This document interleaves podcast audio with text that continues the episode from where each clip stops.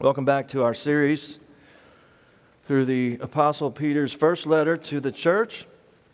Over the last two weeks, we've been in the introduction of the letter, but now we get to the body, which is really a call to action. In other words, let's get down to the nitty gritty. A few of you got that. From verse 13, Peter writes, Therefore, preparing your minds for action and being sober minded, set your hope fully on the grace that will be brought to you at the revelation of Jesus Christ.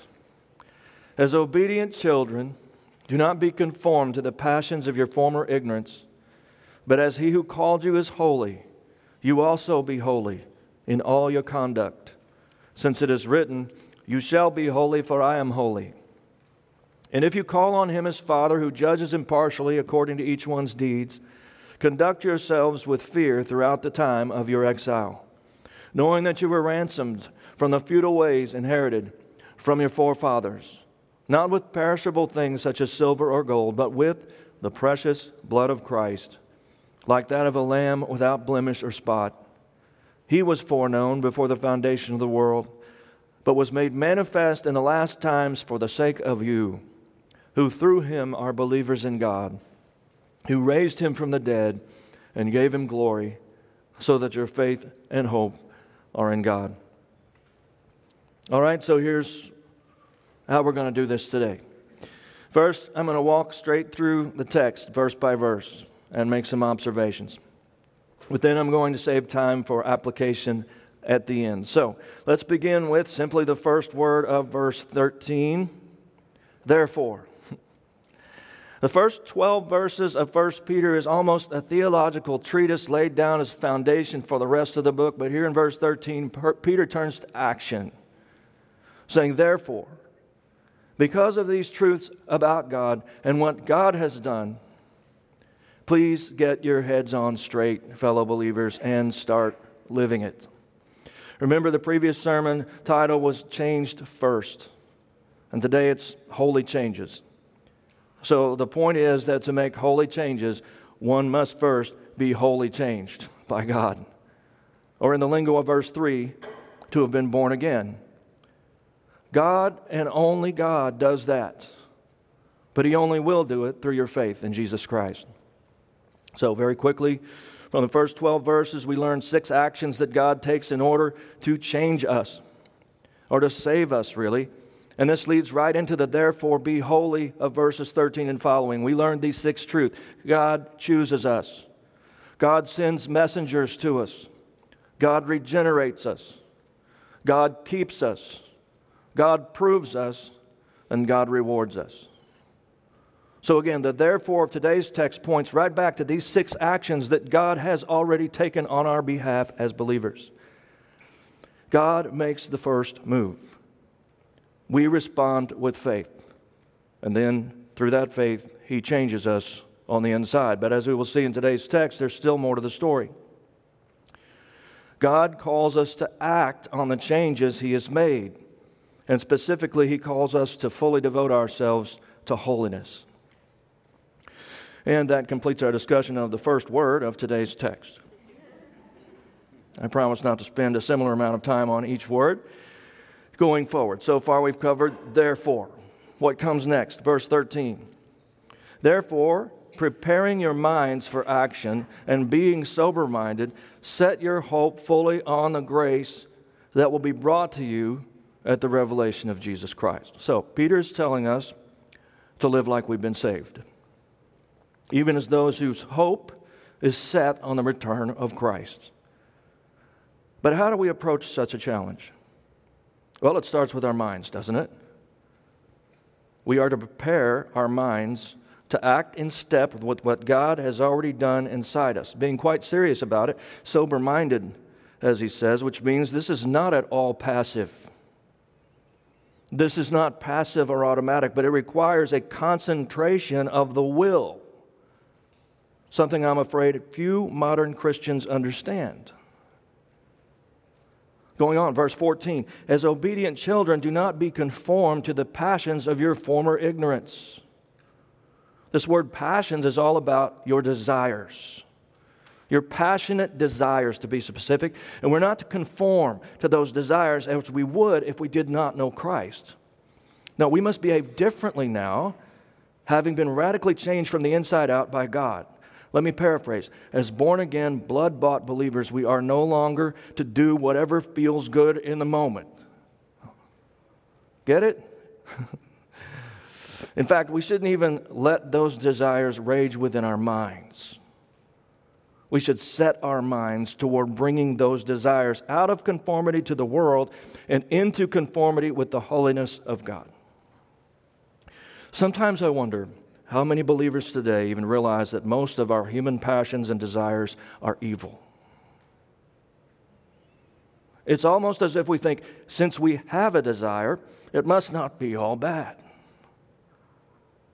I think this really goes back to kind of an animalistic way of viewing our bodies. The modern idea that human desires are basically good mostly stems from the belief that we are simply more highly evolved animals. And so our desires are actually there to make us better within the mechanism of survival of the fittest. As this logic goes, our desires are certainly not to be squelched. One wouldn't want to mess with Mother Nature. What is natural must also be good, you see. Under this kind of worldview, our passions or desires are supposedly helpful to us and to the human race, except for our desire for gluten or meat or world domination. Of course, those are obviously evil and must be driven from us for the greater good. Yeah, not consistent. Have you been aware of this worldly philosophy, wherever it comes from, whether from biology or often from modern psychology as well, that we should never squelch our personal desires? That we should always follow our passions. That's sort of the message, isn't it? Never suppress, never squelch and especially in your children, never guide them against their natural desires, right? Always let them go wherever their heart takes them. Essentially, never parent. That's what they're saying. Always find a way to do what feels right and let your children do what feels right to them as long as you or they don't hurt anyone. In fact, if you suppress or deny your desires or theirs, we'll all wind up with physiological and psychological problems. That's the world's message of late. By the way, how's this all working out? We are looking at the implosion of a generation or two so far, leading toward the meltdown of society. That's how it's working out.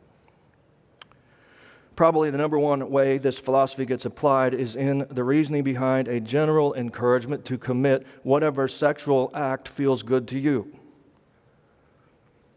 including those acts which God has said are harmful, sinful, and immoral. But the world is saying that if you have a passionate desire, it must be right for you, or else you would not have the desire. That's basically what they're saying. But is, is it true that most of our desires are good? No, it is not true in the slightest. Let me ask a question. Before this idea was the message preached in the public square, you know, back when the general message was not anything goes or do what feels good, was there more depression or less depression? Were there more suicides or less suicides? When my parents were in high school and nobody thought anybody should sleep around. And back when nobody thought sexual immorality was something to celebrate. Were young people better off than they are now or worse off? There's no comparison, of course. Things were much better when everyone understood that many desires, in fact, needed to be squelched. There were demonstrably less suicides. Depression was rare. There was less confusion among young people, especially, and above all, there was less insanity. You think it's bad to suppress your desires? Try giving in to all of them, and you'll wind up dead. I'm not sure if you can kill yourself with vanilla shakes, but if I did not regularly squelch that desire in myself, I think I might find out. Of course, the Bible explains that we are born depraved, evil, sinful. And as soon as we are old enough to know what sin is, we choose sin because that is our nature. Because of our sinful nature, many of our desires are evil. And that's the clear truth from Scripture. If you're a follower of Jesus and you don't understand that many of your own desires are sinful and therefore ought to be denied, or if you think that just because you have a desire, it might be harmful to deny it, you may have listened to the lies of the world rather than being sanctified in your mind by God's truth. To sum up, you and I both have evil desires, and those evil desires will need to be crucified daily if we're really going to follow Jesus in these bodies of sin and death. Do not be conformed to the passions of your former ignorance. That's what our text today says, or as Paul put it in Romans 12 do not be conformed to the pattern of this world, but be transformed by the renewing of your mind. Going on, verses 15 and 16. But as he who called you is holy, you also be holy in all your conduct, since it is written, You shall be holy, for I am holy. And here it is. I mean, this is the big point. Two words be holy. This is not only the core statement from our text today, but really this is the core statement of the entire book of 1 Peter. You can see pretty clearly here, easily, I think, that number one, God is holy, and two, He has called you and me to be holy in the same way that He is holy. Those two truths are, are, are just right there, most obvious. But whatever you do, don't miss the phrase, in all your conduct. At this point in the letter, Peter's sort of like, enough about the inside, what about the outside? Enough about what God has done for you. Now, what are you going to do for Him? What are you going to do to thank God for what He's done for you? Is that too much for me to say or a bad motivation? You know, I don't think so. Love and appreciation are good motivations. He deserves my love. He deserves my life because he paid the highest price, as we sang. I'd put it this way if you won't do it for yourself, do it for God. In the Greek, Peter uses an idiom, and he literally says, Gird up the loins of your mind. He's basically saying, Get a grip and straighten up. Peter says, Get a hold of yourselves, put your mind in gear, and in light of what God has already done for you in verses 1 through 12, start conducting yourselves with holiness. That's what he's saying. I like the way Steven Curtis Chapman put it in one of his older songs called The Change. It goes like this, and why not? Might as well sing it. Yeah? Well, I got myself a t shirt that says what I believe. I got letters on my bracelet to serve as my ID.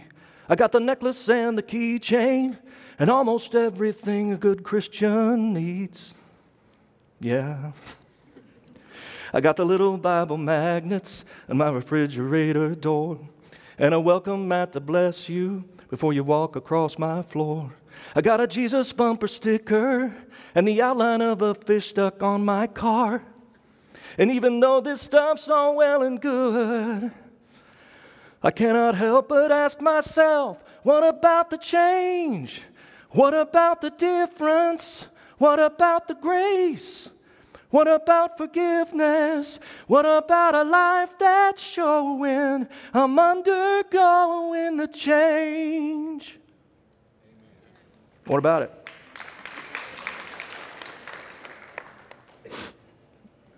It's always tough when you start in the wrong key.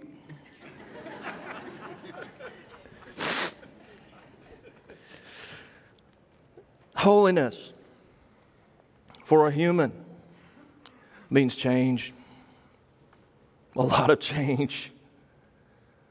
Can we really be changed that much? Can we live holy as God is holy? God says we can. If you don't believe it, you've not comprehended the power of the cross nor the hope of the resurrection.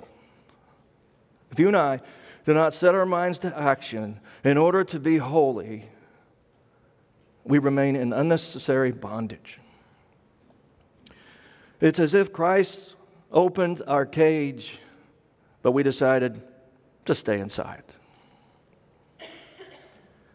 Where does this quote, be holy as I am holy, come from? Did you notice Peter said, it is written? Well, where is it written? It is written in Leviticus chapter 11, and the context there is that since God saved them from the bondage of slavery to Egypt, they should be holy as he is holy.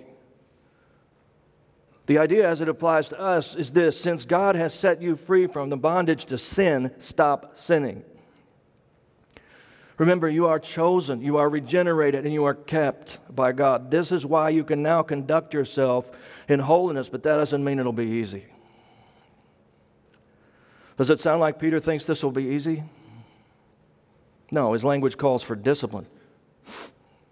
Some of the imagery he uses points to those preparing for wrong, uh, to run long distance races. As someone who's done that, I know the kind of preparation it takes. Only Peter applies, though, instead of the imagery to the physical body, he applies it to the mind. It's all about pulling yourself together and getting a grip, basically. He's saying, get yourself strapped in, focused, and determined. Leave passivity behind and stop living like your average Joe who doesn't know God. And no, that was not a political reference. Unless you want it to be. As we all know,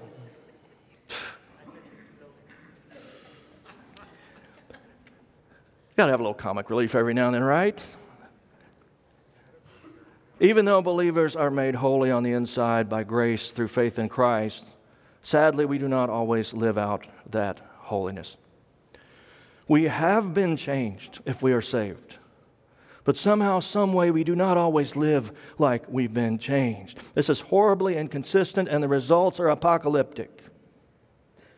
Yes, apocalyptic. We can sometimes see at least some of the earthly consequences of our lack of holiness, but Peter also mentions heavenly consequences. We can see a reference actually to eternal consequences, both a few verses back in our text and also in the very next verse right after this one.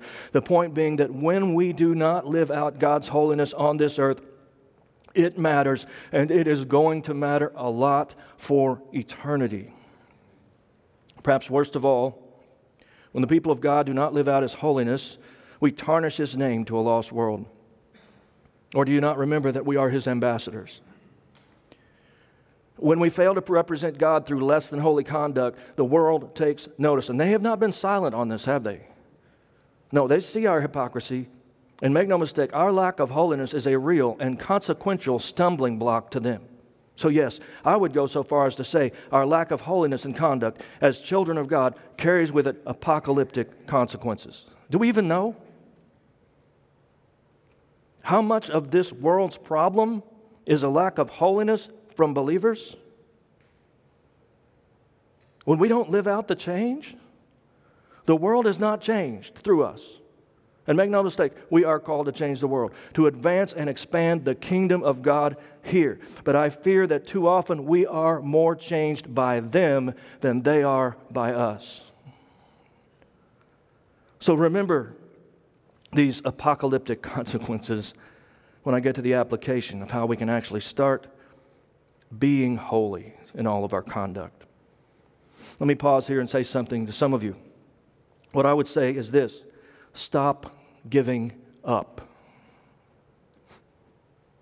Stop giving up on holiness. Gird up the loins of your mind, Peter says. Get a grip and be holy. Verse 17. And if you call on him as Father who judges impartially according to each one's deeds, conduct yourselves with fear throughout the time of your exile. This is an amazing verse of Scripture. More than likely, Peter has in mind a certain prayer. One we prayed earlier, the model prayer, wherein Jesus told us to pray to our Father who is in heaven. Peter says, if you're going to call God Father, you better learn to live like his child. But then notice he also refers to God as judge in the same sentence. He's our father, but he's also our judge, even still. Now, I want to be careful here because God does not judge believers in the same way that he w- will judge the world. Why? Because Jesus already paid the penalty for our sin and there is no double jeopardy with God. Our sins are already covered and forgiven and even removed as far as the east is from the west, washed away, as our text indicates a little further along, by the blood of Christ. So then, what of this idea in verse 17 that God still judges us impartially and according to our deeds? This is very important. I believe verse 17 points back to verse 4, where we are told about our heavenly inheritance, and also verse 7, where we're told that we will be rewarded with praise and glory and honor at the revelation of Christ. Or as I quoted last week, the verse from Revelation where Jesus says that he will bring his reward with him when he comes and that he will reward us according to our deeds, deeds which is parallel language to our text today, according to each one's deeds. So, please understand that this idea that God is a father who judges impartially according to our deeds goes together with the concept of eternal rewards. So that the fear reference here is more like a fear of missing something, not the fear of being judged for bad behavior. Any judgment of God upon sin would not contain a reference to him as Father, because for those to whom he is Father, our sin is already judged. To go a little bit deeper, I think verse 17 must be a reference to the Bema seat, also known as the mercy seat, like a throne from which believers will be judged by God as Father. Again, not for sin, but for how well we have followed Christ. And will be held accountable in some undisclosed way. But we will also be rewarded for what we have done during our time on earth. You can read more about this in places like, like 1 Corinthians 5.10 Romans 14:10. But right now the point is that this verse in our text should not make us return to a works-based mentality in terms of trying to earn or keep our salvation. No, what the text is pointing to here is that how we live on earth is going to matter in eternity, and that is something we do need to remember. The idea is that knowing God will judge our deeds in this way can help motivate us toward holiness, even as we sojourn in this unholy world. And that's the point of the final phrase here in this verse during the time of your exile. Remember from the first verse of this book, we are elect exiles. And if more believers would embrace that reality, I think it would help us to be holy in our conduct. We are citizens of heaven on mission from God, and so someday we get to go back home to be with Him. We are exiled here. And that means maybe we're not even supposed to be perfectly happy all the time or to have every desire met because this is far from our paradise, that which comes later and forever. The idea that we live in exile on earth can help us be separate, set apart, different, changed, holy in all our conduct. Verses 18 and 19 knowing that you were ransomed from the futile ways inherited from your forefathers, not with perishable things such as silver or gold, but with the precious blood of Christ, like that of a lamb without blemish or spot. At this point, I want to remind you of what I said in week one that the original audience here consisted of newly converted Greeks or Gentiles, not Jews, which is to say their ancestry was pagan. Their forefathers did not worship or serve Yahweh, the one true God. And while I might tend to think their ancestry or ours doesn't matter, Peter points this out for a reason. I think he's still trying to be motivational. He's pointing to the contrast of their old lives and even the lives of their forefathers, the, the, the futility, the lostness, the, the idolatry. And he's saying, Look at what Christ has saved you from. And let that spur you on toward living in a way that matches the perfection of his sacrifice. In truth, every single one of us was ransomed from the futile ways of our forefathers. Maybe your parents were Christian, but all of us have unbelievers in our genealogy. All of us here today have forefathers and foremothers who did not know God, assuming we're all Gentiles. If you go back far enough, your ancestors were pagan. Now, I suppose if you are a Jewish Christian, maybe you could trace your line all the way back and say that's not the case in a certain kind of way. But as Gentiles, our ancestors were pagan, folks. Why does it matter? Well, it's just another way to say, look what God has done. Look how he has come after us and chosen us in spite of ourselves. And look what he paid for our ransom, also that we could be holy. What a shame if such a priceless and undeserved ransom does not change our conduct. Verse 20 He was foreknown before the foundation of the world, but was made manifest in the last times for the sake of you. The coming of Christ was foreknown. And from verse 2, remember, we are also foreknown by God in the same way. In some sense, we might even say that God's foreknowledge of our salvation is wrapped up in his foreknowledge of Christ. If there had been no need for us to be saved, there would have been no need for the sacrifice of Christ. It would seem that everything God does is based on his foreknowledge, both in terms of what we need and in terms of what he's going to provide. This ultimately means that in spite of what God knew it would cost, the blood of his son, he nevertheless planned to pay the cost. What he knew about us was worth what he knew about the price.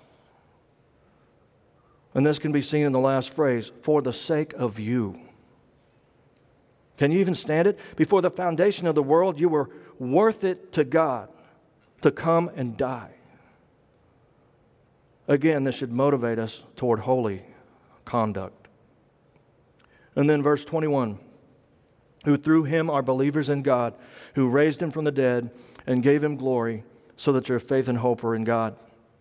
This verse brings it all back around to what God has done through Christ, the author and finisher of our faith, Hebrews 12 God chose us because He foreknew us. He sent messengers to us. He regenerated us. He's keeping us. He's proving us. He will reward us. All of this is possible because of the work of Christ on the cross, through whom we have become believers with our hope of eternal life fixed upon Him, the one who rose from the dead.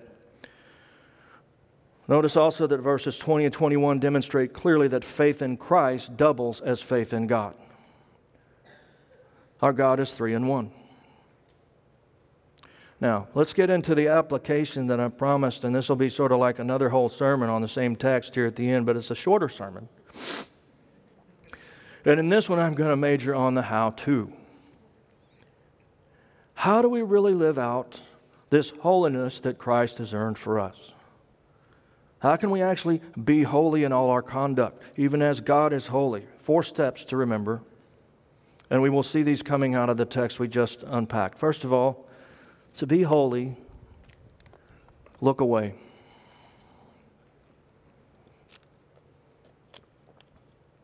From verses 13 through 14, where Peter says, Therefore, preparing your minds for action and being sober minded, set your hope fully on the grace that will be brought to you at the revelation of Jesus Christ. As obedient children, do not be conformed to the passions of your former ignorance. All right, so the idea here in looking away is that in order to prepare our minds for action or to be sober minded, and in order to set our hope fully on the grace that is coming to us when Christ returns, we will need to look in a different direction. Hear this your eyes are the windows of your mind. For the most part, you will think about what you are looking at. How can we turn our passions away from conformity to our former ignorance? We do it by looking away, by looking at something different. If you want to be holy, look away. Look away from what? From the world. Peter is clear that although we are already holy in terms of our forgiven position before God because of Jesus, being holy in our conduct is going to require an engagement of the mind, which in turn is actually an exercise of the will and I do believe that. Without bypassing all that I've said for the last two weeks about our internal nature being changed by God and not ourselves, please understand that to be holy in conduct, willpower is required, particularly in the area of mental discipline. While holy conduct cannot be achieved through willpower and mental discipline alone, it cannot be achieved without those things either. Why is this? Three reasons. First, because the Bible says that we are not yet glorified. We are being sanctified, as Peter says. And so, what does that very statement imply? It implies that we are not all the way there yet. This is a process. We have already been justified by faith at the moment of salvation, so much so that God has declared us to be flawless in Christ. Our sins are forgiven, our souls are saved. Still, there's an earthly part of us that has not yet been shed. Or is anyone here outside of their body? Don't answer that. and stop doing drugs. As the Apostle Paul put it, who will free me from this body of sin and death? He was talking about how in his flesh he still struggles with sin, that the spirit is willing, but the flesh is weak, even for him. See, we all have something the Bible calls the old man still hanging around in there. And until we pass from these bodies that the Lord returns, we will drag around some shell of our unsaved personhood, a shadow of our old self that still requires a wrestling match in order to be brought into submission to the holiness we're now capable of in Christ. But I said there are three reasons we still struggle. The second reason is that we live in a fallen world. The world is cursed by sin. At first, there was only one tree, you know, I mean, one forbidden fruit, and everything else was good. But after the fall, that forbidden fruit had babies. You know? What I mean is, everywhere we look now, there are forbidden things. Why are they forbidden? Because they will ruin us. They will taint us and dilute us and lead us into sin and rob us of holiness. This sinful world is working against our holiness efforts, just in case you did not know that. The third reason we still struggle is that we have a real enemy. The Bible says Satan is looking around to see whom he can devour. This is voiced to believers, actually, but it's also followed up with the fact that he has no power over us except what we give him. Scripture says Satan is the prince of the power of the air, or as I like to say, the airwaves if you follow me. He has power to tempt us and discourage us and throw us off our holiness game any way he can. He wants to defeat us, and all we have to do for him to win most of the time is look where he wants us to look. This brings me back to the point of how we do better look away. Maybe you don't see how looking away really helps. So let me first ask you what are you looking at? What are you looking at? Online. What are you looking at in the mall? What are you looking at on your phone? What are you looking at driving in your car, at work, at the park, at the ball game, at the beach, and when you walk around your block? Listen up and answer this question right this minute in your mind, please. What are you looking at? Not right now, of course. Right now, you're looking at me, and you're welcome. But no. I'm talking about like all the rest of the time for some of you. I mean, like all the rest of the time when you aren't listening to the preacher, or you aren't, you know, if you're really good uh, reading your Bible, what are you looking at? I could bring up so many things. But most of you could probably guess what I'm going to pick on this morning. Think of something that is new that most everyone is constantly looking at now. What is everyone using one finger to look at more and more? Well, Facebook calls them reels. I think this mostly started with TikTok, but I'm talking about these short videos, and they're everywhere now, and they're totally addictive. YouTube calls them shorts. Instagram has them too, I hear. These tiny video clips, which are chosen for you by algorithms that take into consideration exactly what you looked at yesterday or in the last five minutes and for exactly how long you looked. And then they just keep showing you more of whatever caught your eye the most. You've been wishing for a new Jeep Wrangler? Well, you start seeing all the short videos of cool Jeeps. You like cats? You get cats. You like half naked women or men dancing around? You get that. Are we tracking? Too close to home? Look away. Just one example. Maybe you showed up at church today, you won't You'd, have to honestly say, uh, you know, you're a believer. Let's assume you're a believer. Some people here may not be, but I'm talking to believers right now. Say, you'd have to admit, that even as a believer, your conduct of late has not been holy. All right, brother, sister. The first question I have for you is this What are you looking at? Listen to this ancient wisdom from the psalmist I will set no worthless thing before my eyes. I hate the work of those who fall away. It shall not fasten its grip on me. A perverse heart shall depart from me. I will know no evil. These happen to be two of my memory verses because I have learned that when I'm drifting from holiness, the first thing I need to change is what I'm looking at. I need to look away from so many things. Maybe you're asking, why would I potentially need to look away from practically every man made thing in this world? It just seems so unreasonable, doesn't it? How much stuff do I need to look away from? A lot of stuff. And the reason is that our eyes are wired to look at the things we desire but don't have. Part of the human condition. Think about it lust, covetousness, greed. These are the sources of some of the worst sins you can imagine. Where do all these sins start? With your eyes. The windows of your mind. Look away. What happens when we don't look away?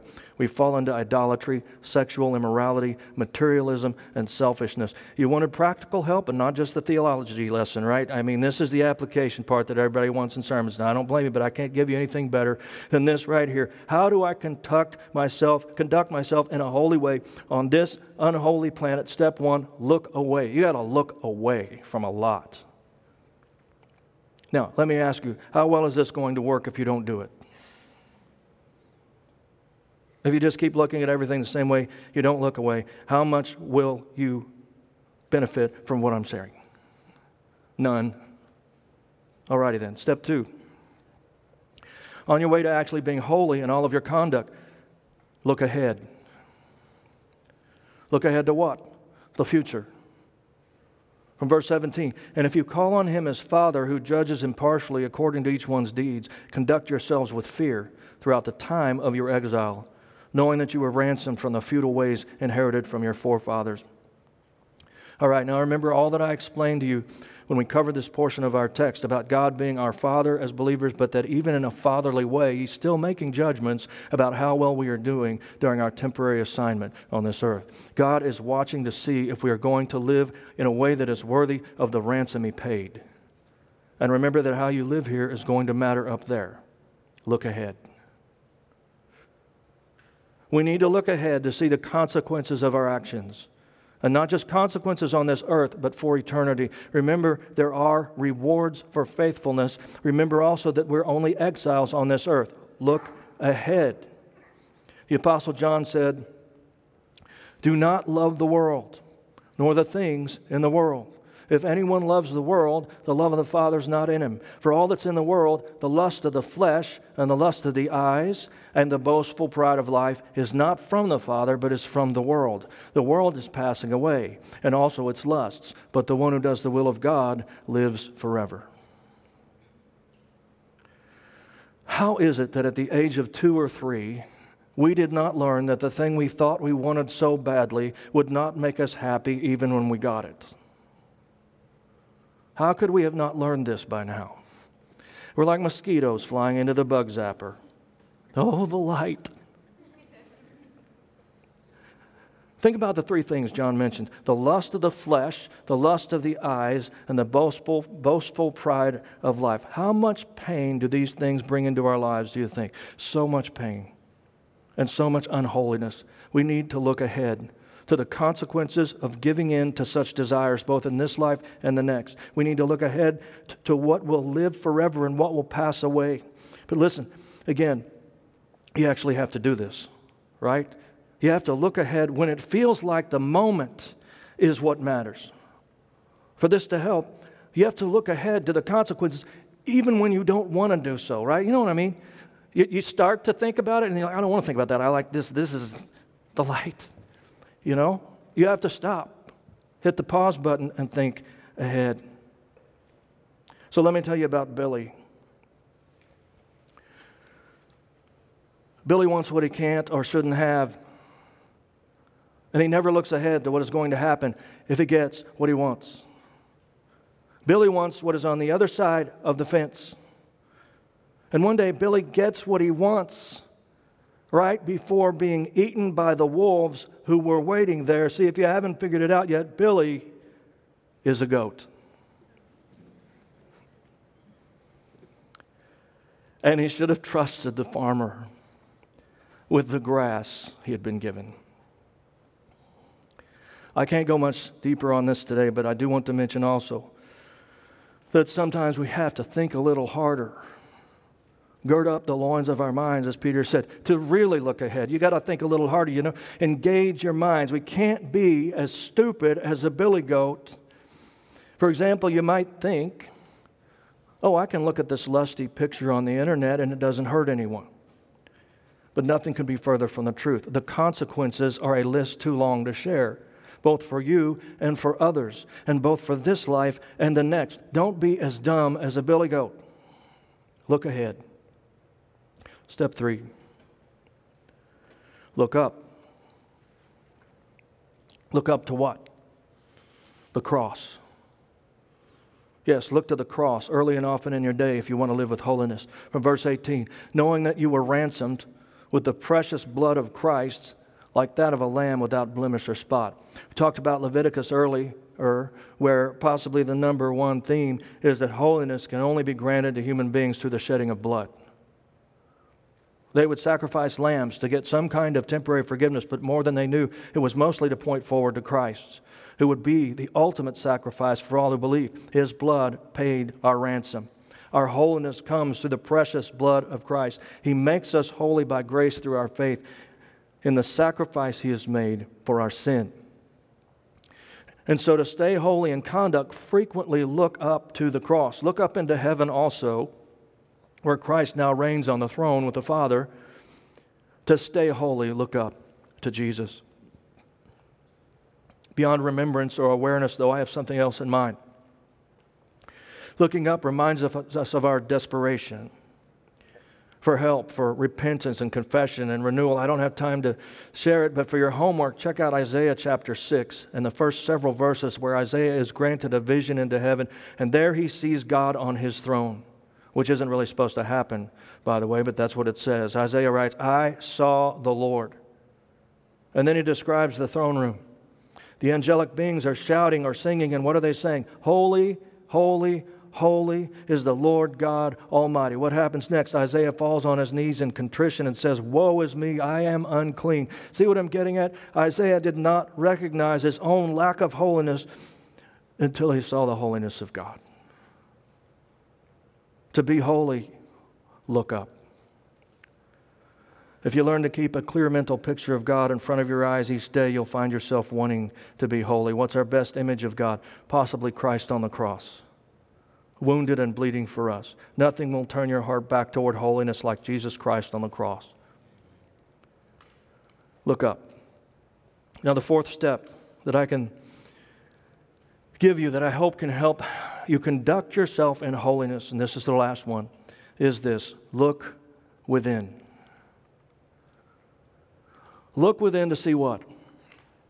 The Holy Spirit from verses 20 and 21. Christ was foreknown before the foundation of the world, but was made manifest in the last times for the sake of you, who through him are believers in God, who raised him from the dead and gave him glory, so that your faith and hope are in God. So, what do these verses have to do with the Holy Spirit? I said we need to look within to see the Holy Spirit in order to pursue holy conduct. And that probably makes sense to most of you. But how does that idea flow from this text? Well, how exactly was Christ made manifest to us? I'm not asking how he was first manifested on earth originally. That would have been through the virgin birth. But Peter says in these last times, in these last times, which by the way started 2,000 years ago, but regardless, in these last times, how was Christ made manifest both to the original audience of this letter and to us? Had the original audience there in Asia Minor or modern day Turkey ever met Christ personally in bodily form? No. Have we? No. How was Christ made manifest to them and now to us? Short answer through the Holy Spirit. Remember when Jesus went up, the Spirit came down on the day of Pentecost. And now his Spirit lives within all who believe. Romans 8 9. For the record, I have no problem talking to children about inviting Jesus into their hearts. It's one of those little drums people beat to try to make themselves look smarter or better, like they know more than like the whole last generation. I think it's fine to talk about inviting Jesus into your heart as long as we explain.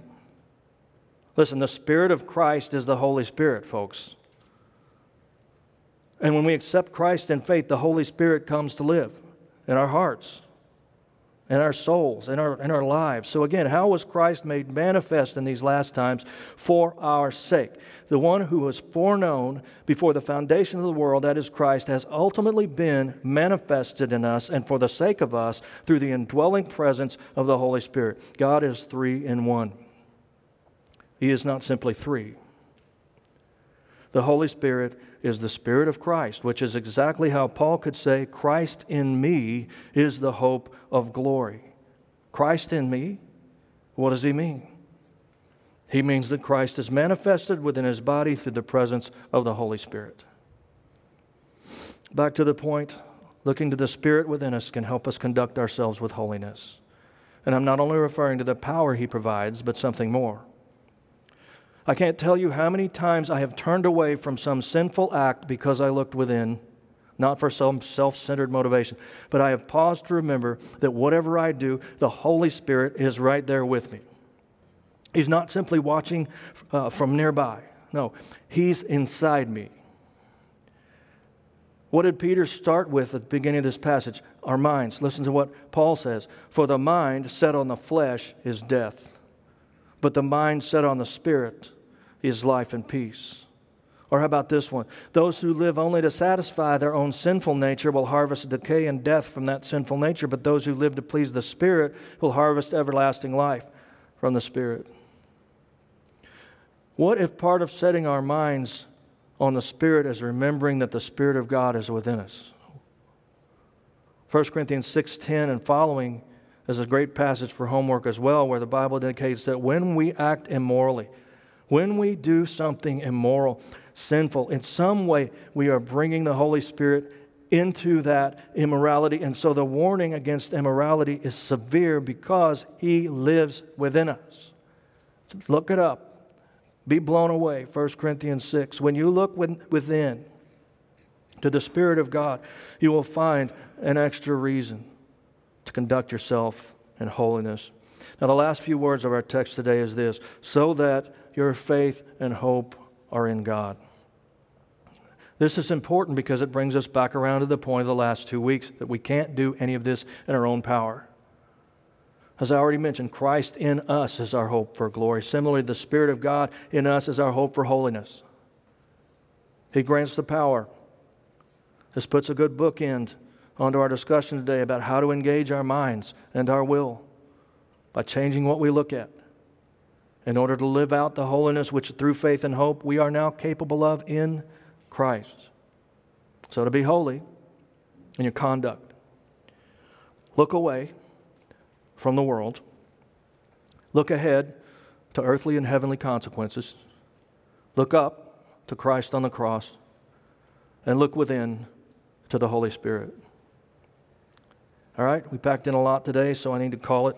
I hope you found something helpful in your quest toward holy conduct. Let me close in prayer.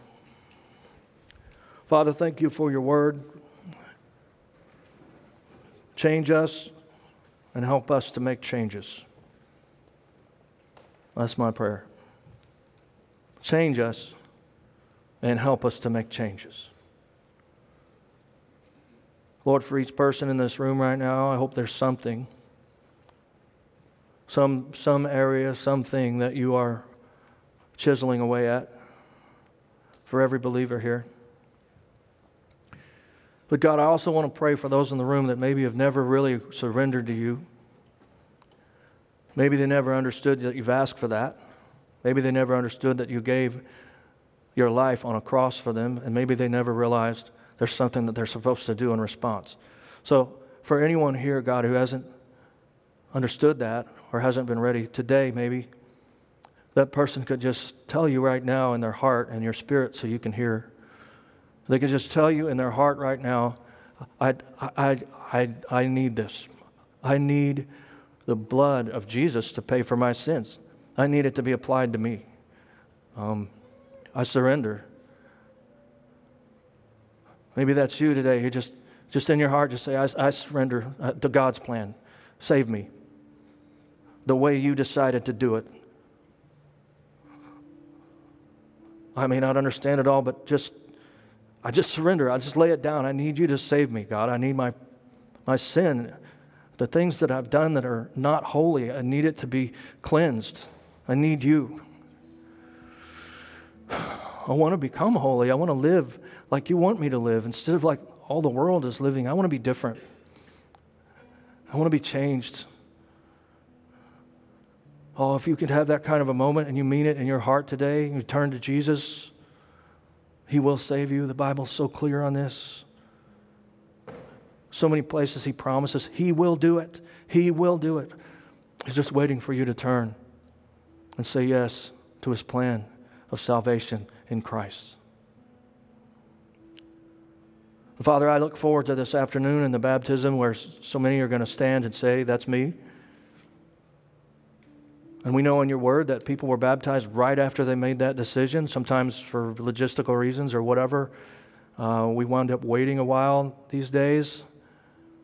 Um, not sure about that, but I'll just pray that if there's anybody in this room that is ready today, that's serious about turning their life over to you, today they've, they've surrendered and you've caused them to be born again and they would uh, be willing to make a statement to that effect and they want to be baptized tonight, I pray they'd have the courage to come talk to me. There's no reason to wait if there's a true decision, if there's true faith. No reason at all. Father, keep working in our church. Thank you so much for the salvations we've seen and people that have made a decision to surrender to you, to follow you. And uh, just keep working. Thank you for your word and your spirit. In Jesus' name, amen. Thanks for listening to Go Church's weekly sermon podcast. If you enjoyed the sermon, be sure to rate and review us. If you want to learn more about the ministry of Go Church or catch up on previous sermons, check out our website, www.gochurchpnw.com. You can also connect with Go Church on Facebook and Instagram.